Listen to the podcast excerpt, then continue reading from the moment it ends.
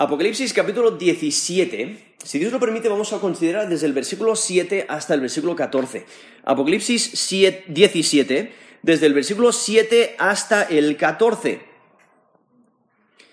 Aunque Satanás se proponga pelear contra el Cordero, no temas, porque Cristo vencerá. Aunque, aunque Satanás se proponga pelear contra el Cordero, no temas, porque Cristo vencerá.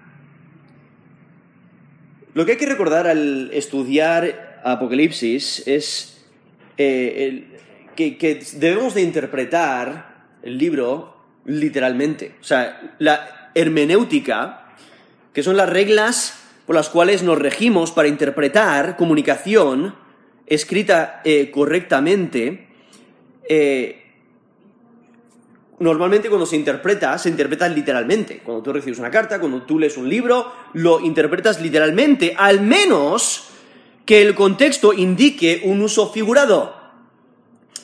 Debemos interpretar literalmente, al menos que el significado literal contradiga otra parte de la escritura. Debemos interpretar literalmente, al menos que la imagen literal sea imposible o absurda. El problema es cuando aquí en las escrituras, muchos cuando interpretan en la profecía, y en especial el libro de Apocalipsis, eh, muchos eh, hacen un cambio totalmente innecesario y dicen que Apocalipsis es totalmente simbólico. Y aunque el Apocalipsis incluya símbolos, nada en el contexto requiere que la mayoría de las palabras sean símbolos. Y aunque haya un símbolo notable en el texto, eso no permite que se cambie el significado del resto de las palabras, como si fueran símbolos. No se puede asumir que el uso de una palabra difiere del significado natural, al menos que se pueda establecer del contexto.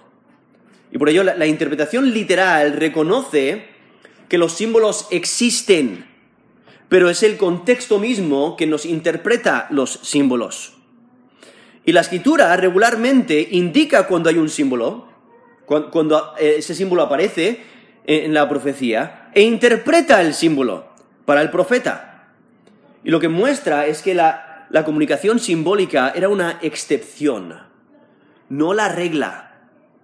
Dios nos define los símbolos en su revelación. No deja ni al profeta ni a la audiencia a inventarse una definición. Ahora, la, razón por la que menciono eso una vez más es porque estamos aquí en un texto bastante complicado, aquí en Apocalipsis capítulo 17, donde hay muchas diferentes interpretaciones, porque muchos lo interpretan simbólicamente, y una vez que abres la puerta a la interpretación simbólica, pues al final puedes hacer que el texto signifique lo que quieras. Y por ello es tan esencial recordar que debemos de interpretar las escrituras eh, literalmente, de acuerdo a las reglas normales de interpretación. Ahora, después de haber eh, mencionado eso, mi propósito no es detallar todas las interpretaciones de cada texto, sino las eh, menciono, menciono las más comunes para que las entendamos, para que sepamos, y luego intentar interpretar la escritura literalmente, explicar el texto y aplicarlo a nuestras vidas. Y entonces aquí en capítulo 17, Estamos en la séptima copa.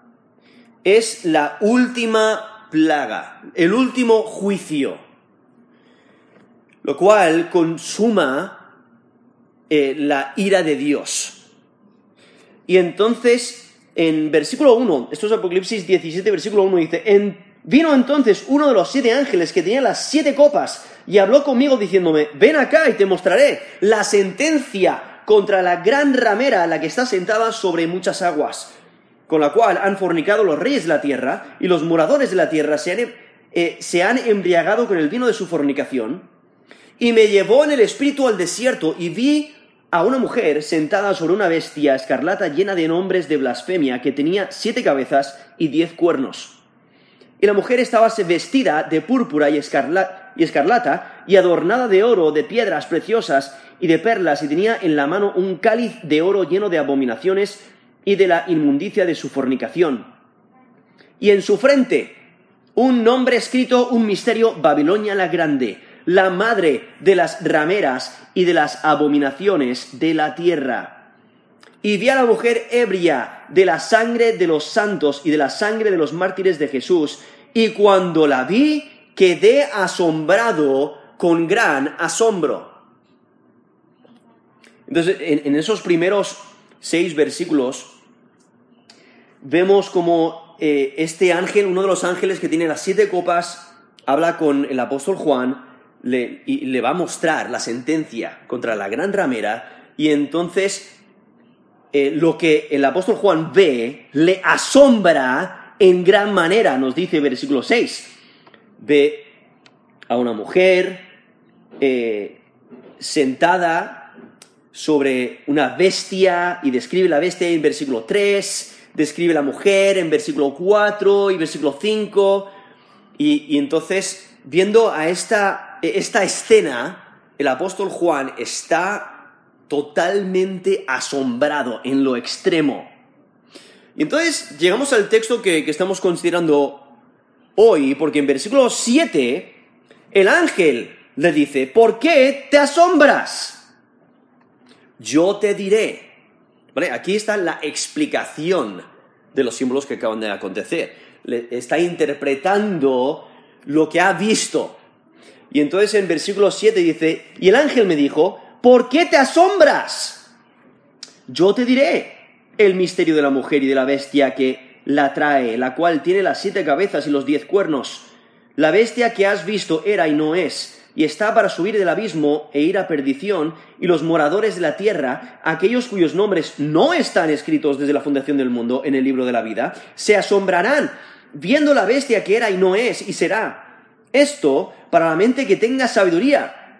Las siete cabezas son siete montes, sobre los cuales se sienta la mujer, y son siete reyes. Cinco de ellos han caído, uno es, y el otro aún no ha venido. Y cuando venga es necesario que dure breve tiempo. La bestia que era y no es es también el octavo, y es de entre los siete y va a la perdición. Y los diez cuernos que has visto son diez reyes que aún no han recibido reino, pero por una hora recibirán autoridad como reyes juntamente con la bestia. Estos tienen un mismo propósito y entregarán su poder y su autoridad a la bestia. Pelearán contra el Cordero y el Cordero los vencerá, porque Él es Señor de señores y Rey de reyes, y los que están con Él son llamados y elegidos y fieles.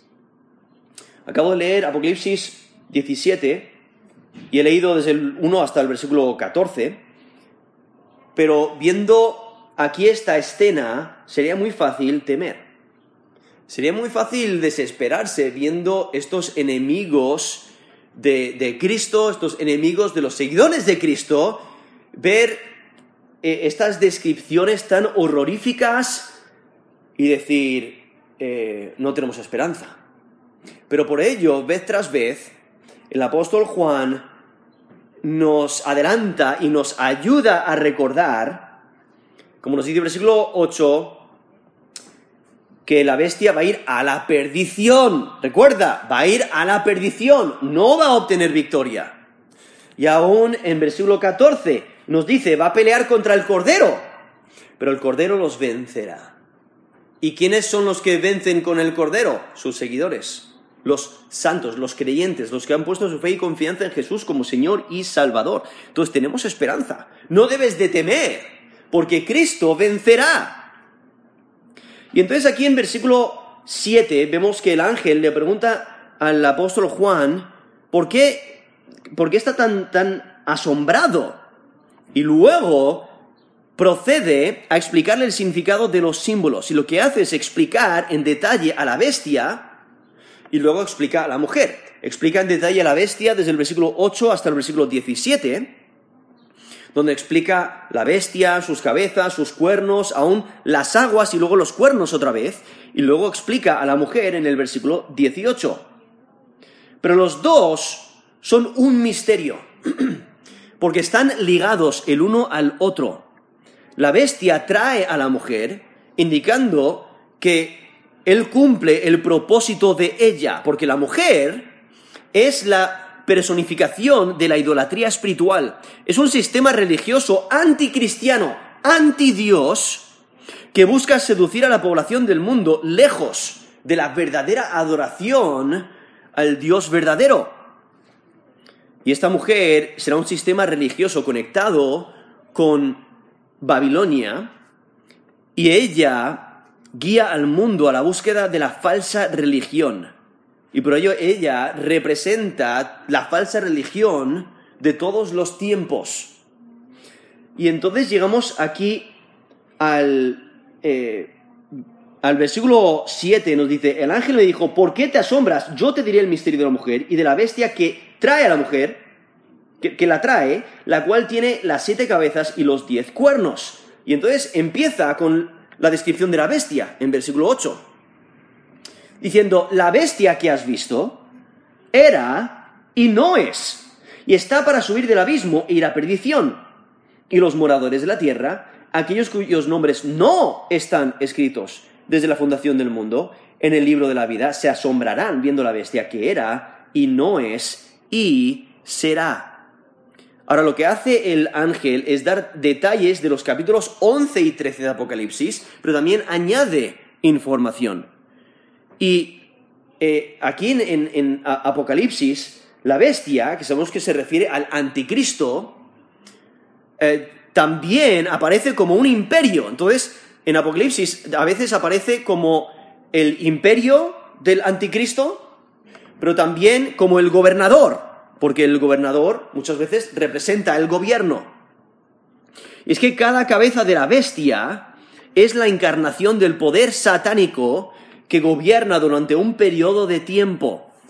De esta manera la bestia puede existir sobre la tierra sin interrupción en la forma de siete reinos consecutivos. Pero también puede ser inexistente durante un cierto tiempo en la forma de un rey. Entonces, la bestia inexistente del versículo 8, porque en el versículo 8 nos menciona, la bestia que has visto era y no es, o sea, hay un periodo cuando no existe y está para subir del abismo e ir a perdición. Entonces, esa bestia inexistente de aquí del, versículo 8 debe ser un rey ausente temporalmente sobre el reino que existirá en el futuro. Estamos hablando de este reino que se levantará en el futuro.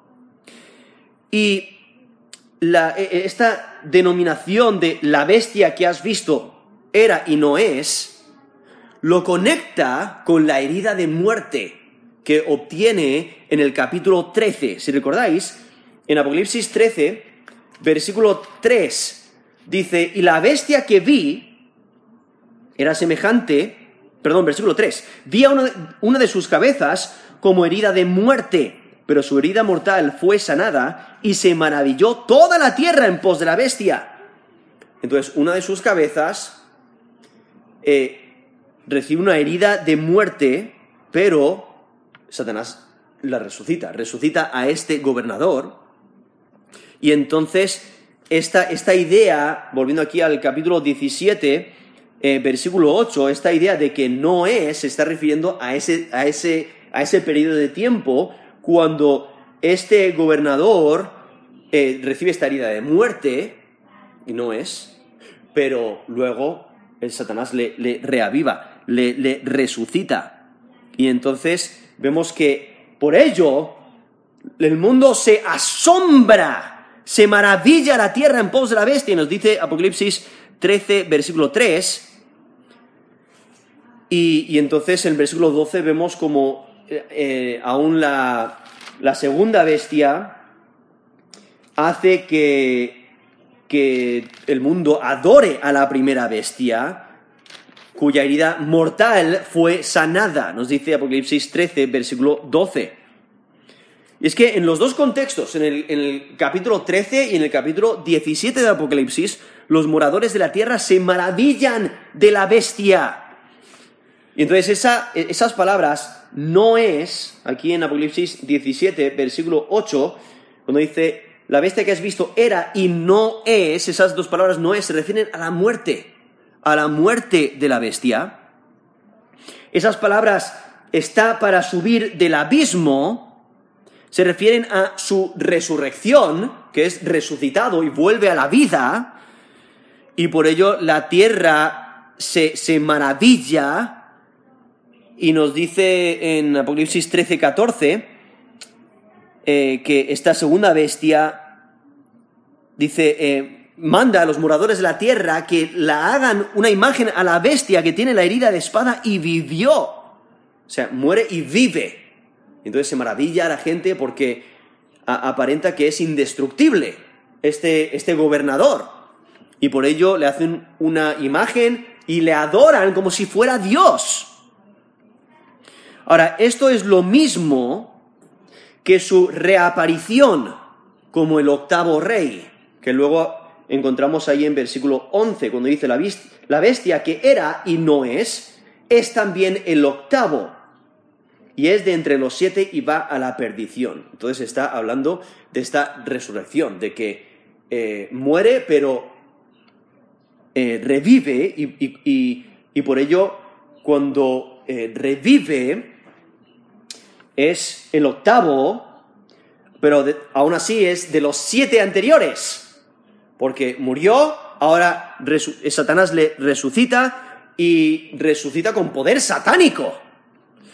Y entonces, eh, también aquí el versículo 8 nos menciona que su destino, ¿Cuál es su destino? ¿Hacia dónde parte? ¿Hacia dónde va? A la perdición.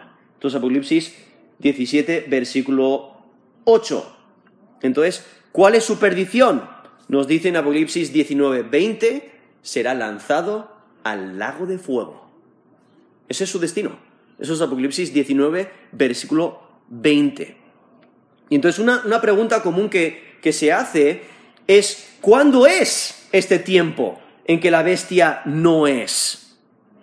Algunos piensan que es toda la era presente, desde que fue vencido en la cruz del Calvario hasta el futuro. Otros piensan que es un ciclo recurrente de la hostilidad del mundo hacia Dios. Pero es más probable que esté hablando de el futuro. Eh, este, el tiempo de no es, es en el futuro, porque tiene que coincidir con la herida de muerte de la bestia, que ya hemos leído en Apocalipsis 13.3, también ocurre durante el periodo antes del retorno de Cristo, es relevante a las últimas siete plagas, entonces probablemente es en el medio de la tribulación, entre la carrera humana de este gobernador y su, y su carrera sobrehumana, porque tiene ese, ese poder satánico, entonces es justo antes de que la bestia que sube del mar, como nos dice el, capítulo 13, versículo 1, entonces es justo antes de que la bestia que sube del mar empiece su reino en los últimos tres años y medio de la gran tribulación. Entonces, e, ese no es, es cuando muere, pero cuando resucita sale, y es cuando sale cuando sube del mar, como nos dice ahí Apocalipsis 13, versículo 1. Cuando dice, me paré, eso es Apocalipsis 13, 1, me paré sobre la arena del mar y vi subir del mar una bestia que tenía siete cabezas y diez cuernos, y en sus cuernos diez diademas, y sobre sus cabezas un nombre blasfemo. Y entonces algunos, algunos preguntan, pero ¿cuál es la conexión entre el versículo 8 y el versículo 10? En especial, esas palabras no es con en versículo 10 menciona que uno es, refiriéndose al sexto reino que tiene autoridad durante eh, la vida del apóstol Juan. Y la diferencia es literaria, porque en los dos pasajes eh, son, son diferentes, porque el versículo 8 se encuentra dentro de un pasaje profético, pero desde el versículo 9 al 11 es una explicación de la profecía. Entonces, hay diferencia literaria entre los dos pasajes. Y entonces aquí, aquí vemos a esta bestia. Nos dice versículo 8, Apocalipsis 17, 8, la bestia que has visto era y no es, y está para subir del abismo e ir a perdición. Ahora, esta, esta idea de que sube del abismo, ya nos lo ha mencionado en capítulo 13, versículo 1, que sube del mar a un... Eh, e, e, ese texto menciona el mar, pero el apóstol Juan ve el mar en visión, pero representa el abismo. No puede salir del mar real porque un texto anterior nos dice que sube del abismo, en Apocalipsis 11, 7 nos dice la bestia que sube del abismo, ¿no? Entonces está subiendo del lugar de los muertos, eh, viendo su origen. Entonces, después de que muere, vuelve a vivir. Y cuando vuelva, volverá en una forma demoníaca para establecer su dominio mundial. Y esto explica su origen, el origen, que su origen sea del abismo y entonces va a la perdición. Y no va a ir a la perdición hasta que engañe a todos menos a los elegidos. Nos dice Mateo 24, versículo 24, se levantarán falsos cristos y falsos profetas y harán grandes señales y prodigios de tal manera que engañarán si fuera posible, aún a los escogidos. Eso es Mateo 24, versículo 24. Entonces la bestia engañará a todos menos a los elegidos. ¿Y cuál es el destino de la, de la bestia? Ya lo mencioné, es el lago de fuego. Ahí es donde se, se va a encontrar, nos menciona ahí Apocalipsis 19, versículo 20. Y entonces aquí vemos cómo reitera a este texto la exclusión de los incrédulos del libro de la vida. Cuando dice, y los moradores de la tierra, esto es Apocalipsis 17.8, los moradores de la tierra, aquellos cuyos nombres no están escritos desde la fundación del mundo en el libro de la vida, se asombrarán viendo la bestia que era y no es. Ahí reiterando que los incrédulos, los que no han puesto su fe y confianza en Jesús como Señor y Salvador, eh, no están inscritos en el libro de la vida, no disfrutarán la eternidad eh, con Dios. En Apocalipsis 13, 8 dice, adoraron todos los moradores de la tierra cuyos nombres no, no estaban escritos en el libro de la vida del Cordero que fue inmolado desde el principio del mundo. ¿Cómo eh, ¿Cómo es que puedes tener tu nombre inscrito en el libro del Cordero, en el libro de la vida? Es al poner tu fe y confianza en Jesús como Señor y Salvador. Y entonces, viendo a estos que son incrédulos, no quieren creer el Evangelio, y por ello se asombran de la bestia, porque este milagro de recuperación de su herida de muerte les convence de que es invulnerable. Porque la bestia muere durante un tiempo, pero revive. Y por ello se asombran. Ahora, este nombre, cuando se le, se le nombra, dice, la bestia que era y no es y será, realmente está imitando el nombre de Dios. Porque en Apocalipsis 1, versículo 4, vemos a Dios, quien es el que es, el que era y el que ha de venir. Y vemos como Satanás, aún con sus líderes malignos, eh, imita a, Dios. Y, en este caso vemos como imita el nombre de Dios. Y por ello los espectadores de la sanidad milagrosa de la bestia no entienden el origen de la bestia, que viene del abismo. No entienden su destino, el lago de fuego. Pero en, todo esta, en, toda esta trayectoria, vemos como el apóstol Juan eh, no pierde la perspectiva de la derrota, de la derrota del mal. Y por eso resalta esa perdición. ahí en, a la mitad del versículo 8 dice, e irá a perdición. O sea, esta, esta bestia se ve asombrosa, se ve muy grande, se ve muy poderosa, pero recuerda cuál es su destino. Es la perdición. Continúa describiendo en versículo 9 las, las cabezas y empieza eh, con una invitación a escuchar y a pensar con claridad. O sea, hay que, hay que discernir con sabiduría. Por eso dice, para la mente que tenga sabiduría. Y entonces empieza a describir eh, las cabezas, porque sabe que esta visión es difícil, por eso pide sabiduría, anticipando esa dificultad de la visión. Es necesario tener sabiduría espiritual para entender su significado. Y uh, sí, hay, hay, algunos que toman los números en Apocalipsis simbólicamente, pero debemos de tomarlos literalmente. O sea, el número 7 significa 7, ¿no? Es un número. Y aquí nos dice, las siete cabezas son siete montes sobre los cuales se sienta la mujer. Ahora, los siete montes, hay diferentes interpretaciones. Algunos piensan que se refiere a eh, siete eh, emperadores romanos reales, porque luego, si notáis en el versículo 10, dice, y son siete reyes, ¿vale? Entonces, continúa interpretando lo que, lo que significa. No dice, las siete cabezas son siete montes, pero son siete reyes.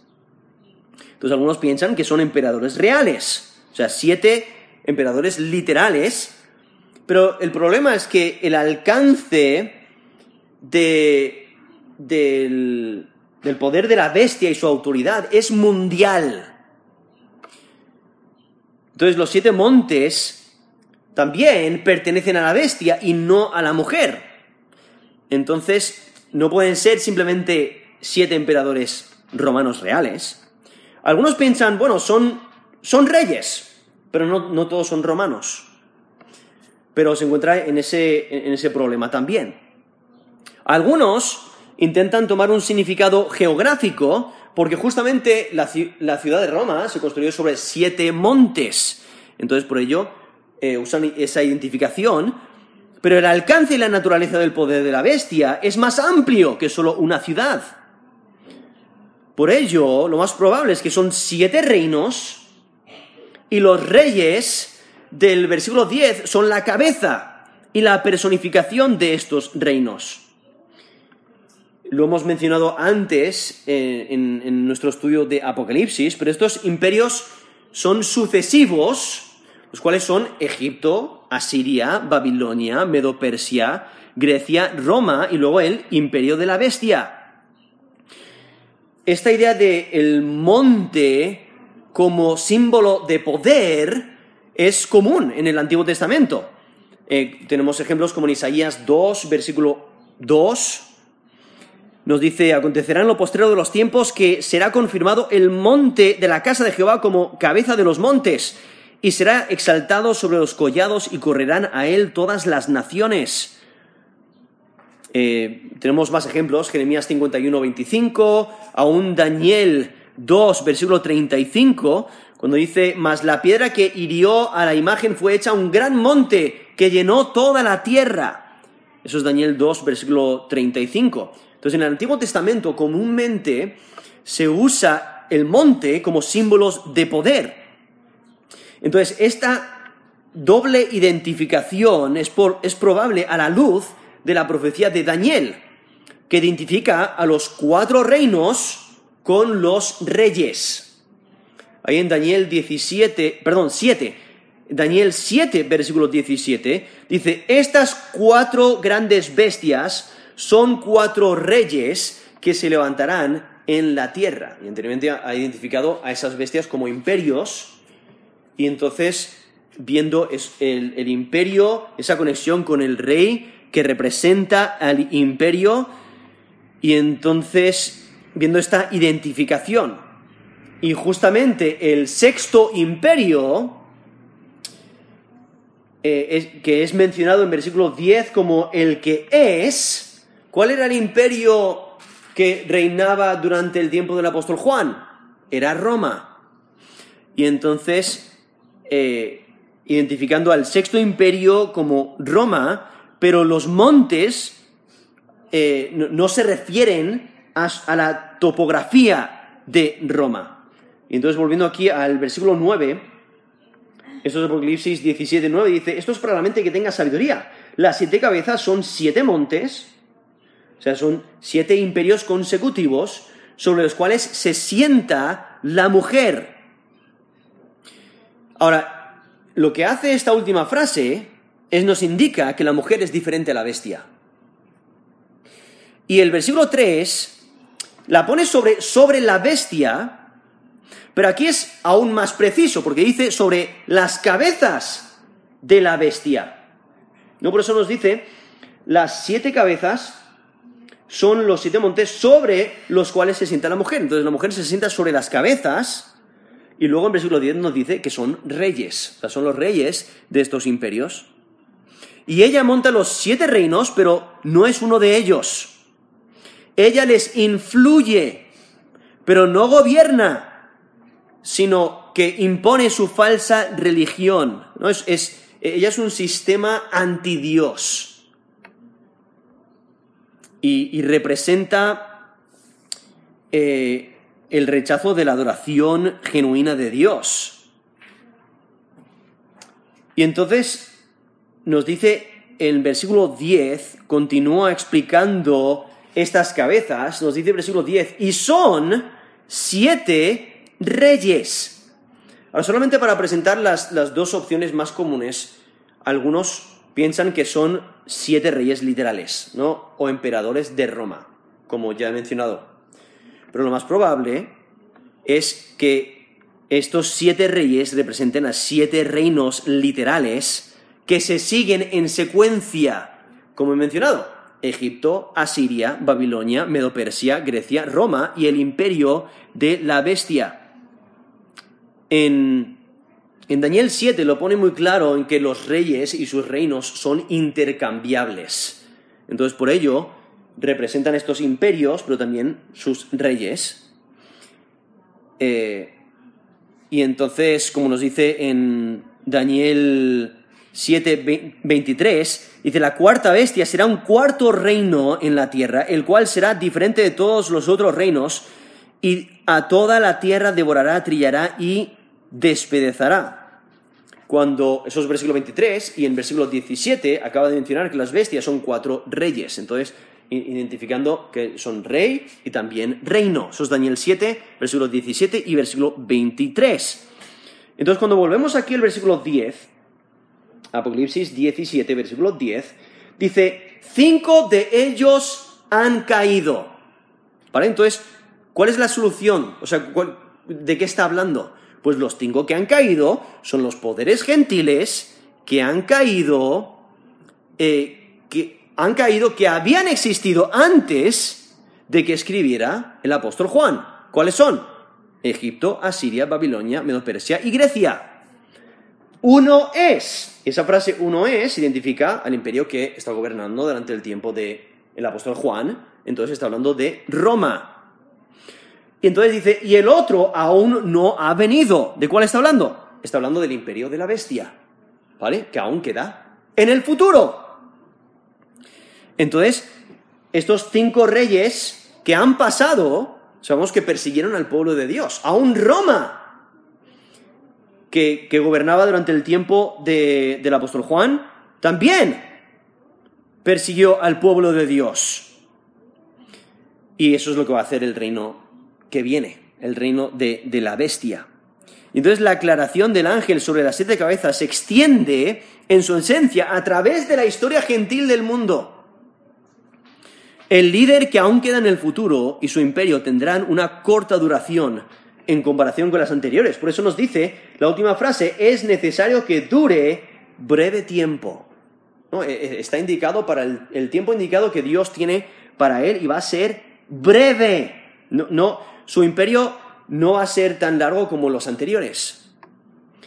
Y en versículo 11 dice, la bestia que era y no es, es también el octavo y es de entre los siete y va a la perdición. Entonces, en capítulo 13 muestra que la bestia y su cabeza eh, y su cabeza herida son intercambiables y a veces es lo mismo que sus cabezas, en otras ocasiones es diferente a ellas. En este versículo, la bestia es una de las cabezas, ¿no? la séptima y la octava. En esta ocasión se refiere al rey porque eh, un reino no puede recibir una herida sobre eh, la cabeza y sanar. ¿no? Está hablando del emperador, del el que gobierna, y esto solo puede ocurrir al rey, ¿no? que representa al reino. Pero al ser uno de los siete, la, la bestia también es un reino. Entonces es un reino, pero también es un gobernador. El gobernador recibe la herida de muerte, muere, Satanás le resucita, ¿no? es el anticristo, y entonces por ello vemos, eh, está haciendo esa conexión aquí. En versículo 11, cuando dice la bestia que era y no es, es también el octavo. Y es de entre los siete y va a la perdición. O sea, cuando eso ocurre, Él es el rey sobre el octavo reino, porque su reinado que sigue, su subida del abismo será mucho más dinámica y dominante que la anterior. Entonces es uno de los siete porque gobernó antes de su muerte, muere, Satanás le resucita y entonces es el octavo también, porque él gobierna y su gobierno es diferente al anterior, porque es más dinámica, más dominante que el anterior y, tiene el, poder de Satanás para actuar de esta manera. Es uno de los siete y al mismo tiempo el octavo. Lo que es claro es que el octavo es un rey y no un reino claramente diferente al séptimo. Este rey es diferente porque ha recibido poderes sobrenaturales de Satanás cuando le resucita, pero al mismo tiempo es uno de los siete. Y es el, que aún no ha venido, como nos dice el versículo 10. Ese, ese gobernante que aún no ha venido. Entonces el octavo rey es una fusión de la bestia resucitada y el imperio que gobierna. Este rey, ¿cuál es su destino? Y eso es lo que el apóstol Juan constantemente nos recuerda va a ir a la perdición. No va a obtener victoria. No va a caer como los demás reinos, los reinos anteriores, sino que va a encontrar su final a manos de Dios. Dios es el que le va a, dar su merecido, le va a lanzar al lago de fuego. Y entonces en versículo 12 empieza la descripción de los cuernos. Dice, y los diez cuernos que has visto son diez reyes que aún no han recibido reino, pero por una hora recibirán autoridad como reyes juntamente con la bestia. Entonces, las siete cabezas son siete reinos, pero los diez cuernos son reyes que aún no han recibido reino. Ahí mismo lo dice, en versículo 12, que aún no han recibido reino. Entonces ellos, eh, su, su gobierno aún queda en el futuro. Por ello no pueden ser emperadores romanos del pasado. Y estos reyes reciben reinos en el futuro y reinarán en sumisión al anticristo.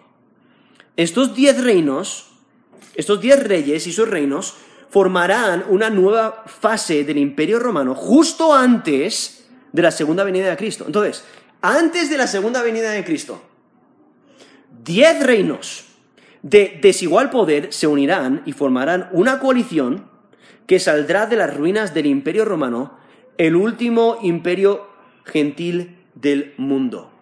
Y este imperio será destruido por el Cordero. Y estos diez reyes gobernarán simultáneamente con la bestia y de acuerdo a las profecías de Daniel, y en especial el capítulo 7 de Daniel, vemos que estos reyes recibirán sus dominios en los últimos días, justo antes, está hablando del, tiempo justo antes de la venida de Cristo. Y entonces ahí en, en el capítulo 7 de Daniel destaca estos reyes que recibirán sus reinos en el futuro. Y recibirán sus reinos, ¿y qué es lo que van a hacer? lo van a entregar en las manos del anticristo. Nos dice Apocalipsis 17, 17 Dice, ponerse de acuerdo y dar su reino a la bestia. ¿Y qué es lo que van a hacer? Nos dice versículo 14. Eso es Apocalipsis 17, 14. Pelearán contra el Cordero. ¿No? Ese, ese es su deseo, eso es lo que quieren hacer, pelear contra el Cordero. Y la bestia les va a otorgar autoridad a estos diez, a estos diez reyes, eh, para que reinen juntamente con él hasta su batalla contra el Cordero, que encontramos ahí en versículo 14. Y entonces por ello vemos este apoyo que le dan estos diez reinos al, reino del anticristo, estos diez reyes al, anticristo mismo, y vemos ese propósito unánime que tienen, porque reciben esa autoridad, nos dice el versículo 12, Apocalipsis 17, 12, los diez cuernos que has visto son diez reyes que aún no han recibido reino, pero por una hora recibirán autoridad, o sea, su reinado va a ser muy corto. El texto mismo nos dice una hora recibirán autoridad como reyes juntamente con la bestia. O sea, van a reinar, está hablando de estos reyes que van a reinar simultáneamente, el mismo tiempo con la bestia, y van a entregar su autoridad a la bestia. Y tienen un propósito, nos dice el versículo 13. Dice, estos tienen un mismo propósito y entregarán su poder y su autoridad a la bestia.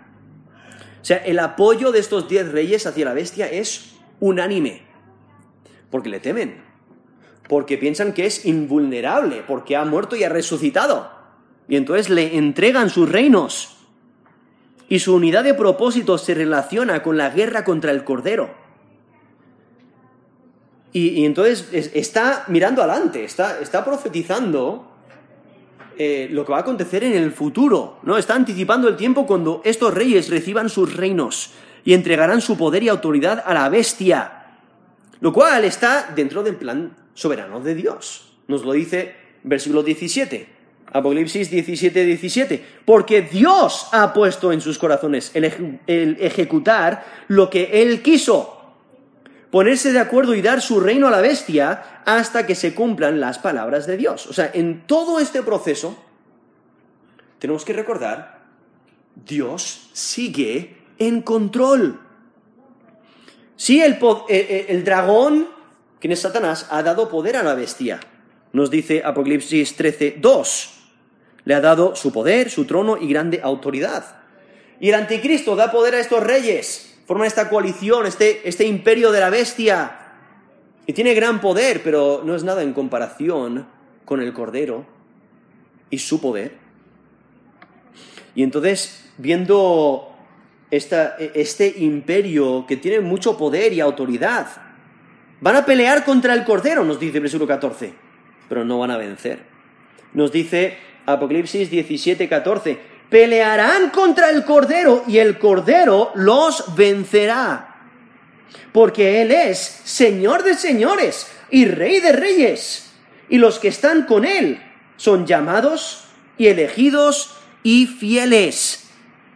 O sea, el ángel muestra la enemistad de los diez reyes contra Dios y su pueblo la resolución de los diez muestra su carácter anti Dios. Y al ser hostiles contra el Cordero, van a sufrir grande derrota.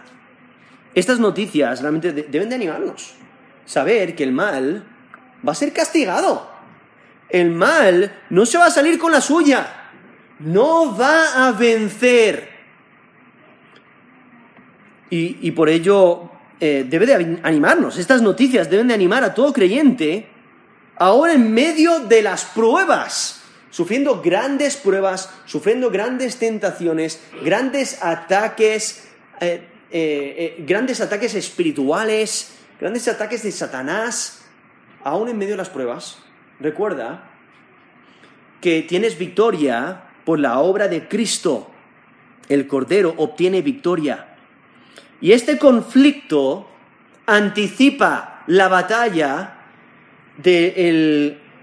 eh, del capítulo 19, del 19 al 21, donde encontramos la batalla. Nos dice en Apocalipsis 19, 19 al 21, dice, y vi a la bestia y los reyes de la tierra, ¿no? identificando a esta coalición, este imperio, Dice, y vi a, a la bestia y a los reyes de la tierra y a sus ejércitos, reunidos para guerrear contra el que montaba el caballo y contra su ejército. O sea, van a pelear contra el cordero.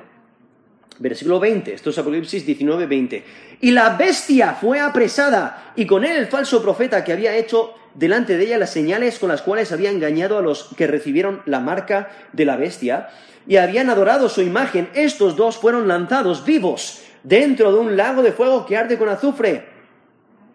Y los demás fueron muertos con la espada que salía de la boca del que montaba a caballo. Y todas las aves se saciaron de las carnes de ellos. Eso es Apocalipsis 19, del 19 al 21. Y, este texto anticipa ese gran día, esa batalla, como nos mencionó Apocalipsis 16, 14. Nos menciona la batalla de aquel gran día del Dios Todopoderoso. Eso es Apocalipsis 16, versículo 14. O sea, esa batalla va a ser grande, pero la victoria ya la conocemos. El Cordero obtiene victoria. Y este texto predice la victoria del Cordero. Y nos dice la razón por la que obtiene victoria. Dice Apocalipsis 17, 14, pelearán contra el Cordero y el Cordero los vencerá. Porque, aquí nos da la razón, porque Él es Señor de señores y Rey de reyes. Esa es la razón por la que vence. Y, y- aquí vemos es- estos títulos que comúnmente se refiere a, a Dios Padre también, pero aquí en Apocalipsis vemos que comúnmente Dios Padre y Dios Hijo tienen los mismos títulos, viendo esta unidad dentro de la Trinidad. Y el Cordero, este título eh, muestra que el Cordero es supremo sobre todos los poderes, sobre todas las autoridades. Por, él, por ello, Él es el que gobierna, Él es el que obtiene victoria. Y el Cordero no estará solo en su victoria, sino que los creyentes también compartirán su victoria. Por eso nos dice, y los que están con Él, esto es Apocalipsis 17, la última parte del versículo 14, los que están con Él son llamados y elegidos y fieles. Entonces, los creyentes, los creyentes genuinos también participarán de la victoria que ha obtenido el Cordero. Lo cual nos, nos ayuda a entender que es esos ejércitos celestiales que descienden con Cristo son los creyentes genuinos. Nos menciona ahí Apocalipsis 19, 14, y los ejércitos celestiales vestidos de lino finísimo, blanco y limpio, les seguirán en caballos blancos. O sea, los creyentes formarán parte de los ejércitos celestiales que descienden con, con el Cordero, con Cristo. Y aquí vemos estos términos que se refiere a los creyentes genuinos. Dice, llamados y elegidos y fieles. Y sabemos que hay muchos más llamados de los que son elegidos. Incluso Jesús mismo dijo en Mateo 22, 14, muchos son llamados y pocos escogidos. Y aquellos que han sido elegidos y son fieles, fieles indica el cumplimiento de la respuesta humana hacia la iniciativa de Dios. La fidelidad culmina el llamado y la elección de Dios. Es cuando alguien es fiel al Evangelio, pone su fe y confianza en Jesús como Señor y Salvador, acepta el Evangelio y por ello permanece en la fe. Pero ese llamado es para todos. Incluso aquí mismo en Apocalipsis termina el libro diciendo en Apocalipsis 22, versículo 17, el espíritu y la esposa dicen, ven, y el que oye diga, ven, y el que tiene sed, venga, y el que quiera, tome el, del agua de la vida gratuitamente. Eso es Apocalipsis 22, 17. Ahí está el llamado para todos. Llamados para todos, pero aún así la escritura nos menciona que hay algunos que han sido elegidos para salvación y aquellos que han sido eh, elegidos eh, ponen su fe y confianza en Jesús como Señor y Salvador. todos los elegidos han sido llamados, nos dice 2 de Pedro 1.10, por lo cual, hermanos, tanto más procurad hacer firme vuestra vocación, se termina de traducido vocación, en el lenguaje original es la idea de una invitación, un llamado. Entonces, se podría traducir hacer firme vuestra invitación o vuestro llamado y elección. Porque haciendo estas cosas no caeréis jamás. ¿Cómo haces firme tu llamado y tu elección? Al poner tu fe y confianza en Jesús como Señor y Salvador. Y por ello permaneces en la fe y Él es fiel al Evangelio. Y por ello los términos llamados, elegidos y fieles solo se pueden aplicar a los creyentes genuinos, no se aplican a los ángeles. Entonces aquí está hablando de esta victoria que obtienen los creyentes genuinos con el Cordero. Y por ello nos dice aquí, versículo 14, pelearán contra el Cordero y el Cordero los vencerá, porque Él es Señor de señores y Rey de reyes, y los que están con Él son llamados y elegidos y fieles. Y este resultado debe de animarnos, debe de, ayudarnos a ver las cosas de otra manera. Porque en el mundo que vivimos vemos mucho mal, mucho mal nos rodea y aparenta que el más malo es el que más gana. El, el más malo es el que siempre sale adelante, el que siempre consigue lo que quiere. Y parece que el mal triunfa, pero es durante un corto tiempo. Porque Cristo es el que vence. Cristo es el que obtiene la victoria. Y eh, al final del día, el mal recibirá lo que merece y los seguidores de Cristo vencen con el Cordero. Él es el que obtiene la victoria.